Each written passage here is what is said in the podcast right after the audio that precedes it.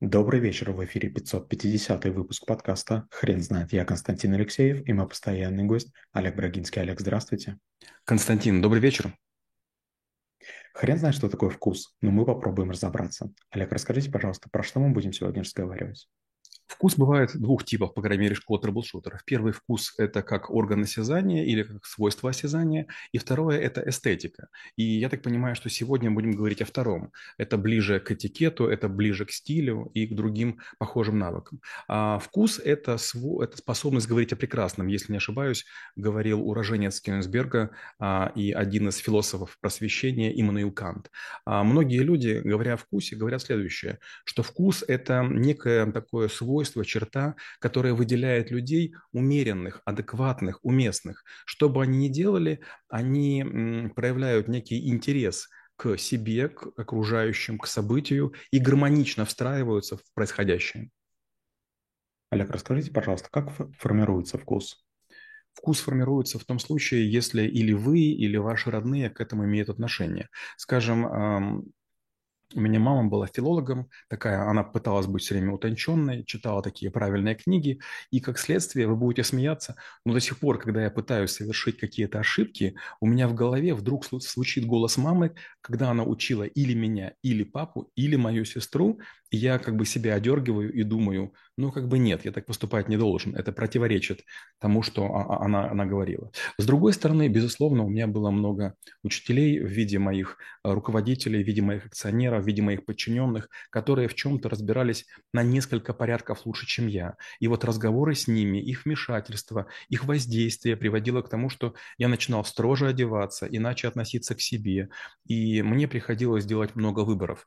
Например, э, вот Э, в какой-то момент времени вы должны понять, что вкус – это не только одежда. Многие думают, что вот вкус – это красиво одеваться. К сожалению, нет. Это прическа, это речь, это ногти, это волосы, это кожа, это жесты, это осанка и другие всякие вещи. А если у вас есть животик, э, вы должны это дело обыгрывать. Или вы каким-то образом себя оправдываете, или в спортзал идете. Если у вас есть какие-то рваные джинсы, вы должны понять, почему вы это делаете. Недавно я видел фотографию с Нагиевым, где он идет в джинсах стоимостью 300 тысяч рублей. Дорогие джинсы, дороже, чем мои, но они порванные, шитые и грязные. Там имитация масла и травы. И, честно говоря, ну, наверное, если бы я его просто так увидел, я бы не подумал, что они стоят дорого. Я бы подумал бы, наверное, безвкусно это выглядит. Получается, что вот есть такая история, что мода существует для обделенных вкусом. Олег, скажите, пожалуйста, а такой а, немножко зыбкий вопрос. Как оценить свой вкус? Ведь это понятие в целом растяжимое. И, как говорится, на вкус и цвет ну, каждый фломастер разный. Абсолютно верно, и ничего с этим сделать нельзя. Это вопрос, кто для вас авторитеты. У меня есть знакомый Питер Полуш, который раньше владел казино Будапешт в Киеве, а потом уехал в Венгрию и сделал казино Буда... Буда... Полуш Палас в, честь, в свою честь. И он меня учил играть в гольф, он меня учил ездить на лошадях и многим другим вещам. И вот когда я показывал, как я езжу на лошади, а я, в общем-то, вырос, ну, практически в селе, он все время смеялся. Слушай, ну вот ты ездишь так, как будто бы ты на корове.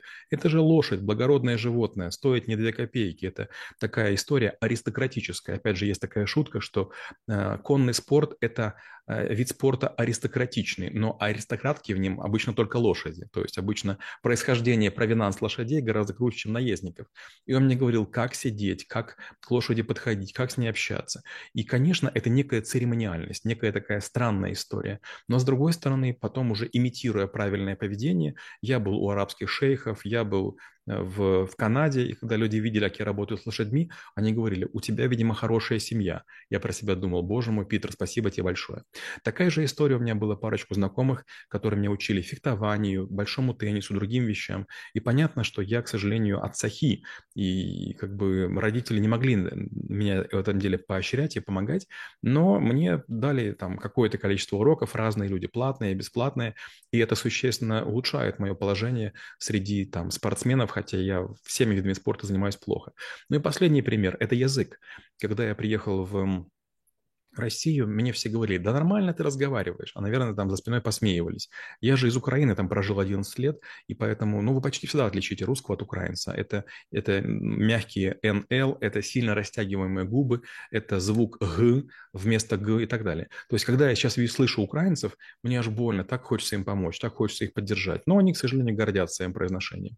Вот получается, что на каждой территории, если у вас есть вкус, вам приходится узнавать местные обычаи, нравы, привычки и ставить себя отдельно отдельный диалект. Олег, вы не могли бы рассказать, кто помогать а, в этом навыке? Извините, не расслышал слова. А кто должен помогать в этом навыке? Нужно ли обращаться к какому-либо ментору по каждому из а, тех примеров, которые вы упоминали? Есть такое свойство у большинства людей, называется самодовольство. И вот знаете, что интересно? Если вот у меня было большое количество подчиненных, а я обычно работаю либо с учениками, студентами, вот школу трэблшутеров, или вот раньше работал с подчиненными, то есть я никогда не был на открытом рынке. И когда ко мне подходили ребята, как правило, те, кто просил помощи, они уже были на голову выше других. И если вы начинали с ними заниматься, они начинали очень быстро расти. Даже буквально вчера мы с одним, позавчера из учеников, нет, вчера мы ездили в магазин, покупали костюм, там потом будет подшивка, ателье, и он мне сказал, вы знаете, я вот как только стал там учиться в школе, вдруг стали мне предлагать гораздо более хорошие проекты. Вот сейчас оденусь, и будет еще лучше. И еще кое о чем помощи попросил. А я смотрел на него и думал, ну ты и так прошел большой путь, как бы, ну вот здорово, что ты не успокаиваешься. Пока ты собой недоволен, у тебя есть шанс. А, знаете, вот нельзя просить помощи у людей, которые богаты. Нельзя просить помощи у людей, которые аристократичны. Нужно просить помощи у тех людей, которые растут. Потому что аристократы, они имеют некий, некий способ поведения. Скажем, у меня есть клиенты, китайские аристократы, у них совсем нет вкуса. Они надевают самое дорогое, едят самое дорогое, но в поведении они просто ужасны. Когда они ходят, они шаркаются, они сморкаются. Почему? Потому что в Китае это проявление силы, проявление власти. И в этом ничего крутого нет. И наоборот, у меня есть друзья-скандинавы, которые необычайно богаты, но при этом ведут себя как бомжары. И, честно говоря, ну прям хочется им милостыню дать. И это тоже такое своеобразное отсутствие вкуса.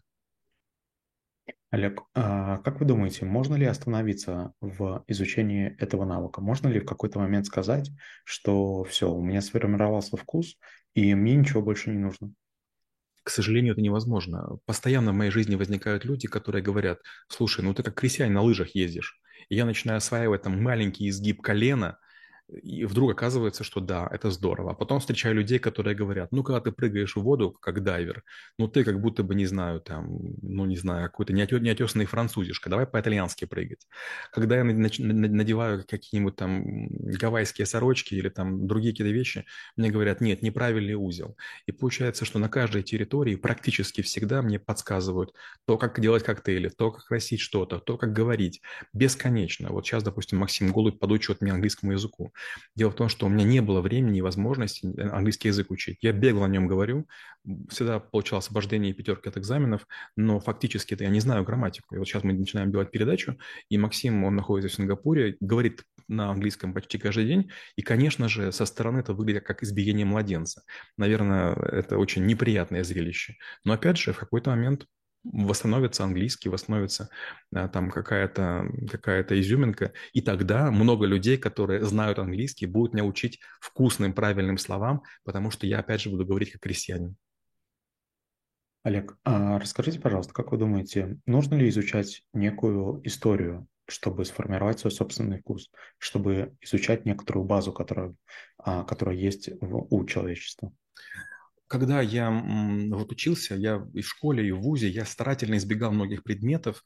И знаете, вот философия и история меня очень жестко наказали. Неоднократно я попадал в ситуации, когда я не мог разговор поддержать. Я вдруг понял, что это важная вещь.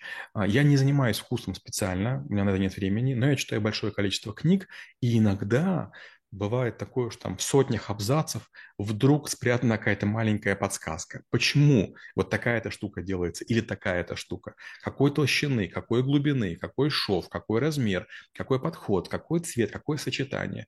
Читаешь и думаешь, а вот оно оказывается как. То есть нас же не могут научить наши родители и учителя, если у них нет э, тонкого вкуса. Э, нас не могут научить друзья, которые там из более приличных семей, они просто жалеют, посмеиваются над нами.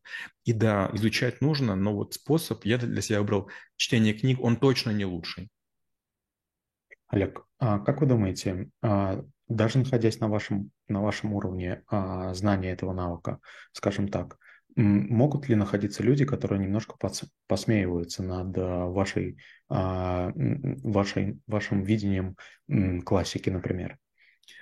Вы чересчур деликатны. Я думаю, что они не посмеиваются, думаю, что они ржут. Особенно, когда я ухожу.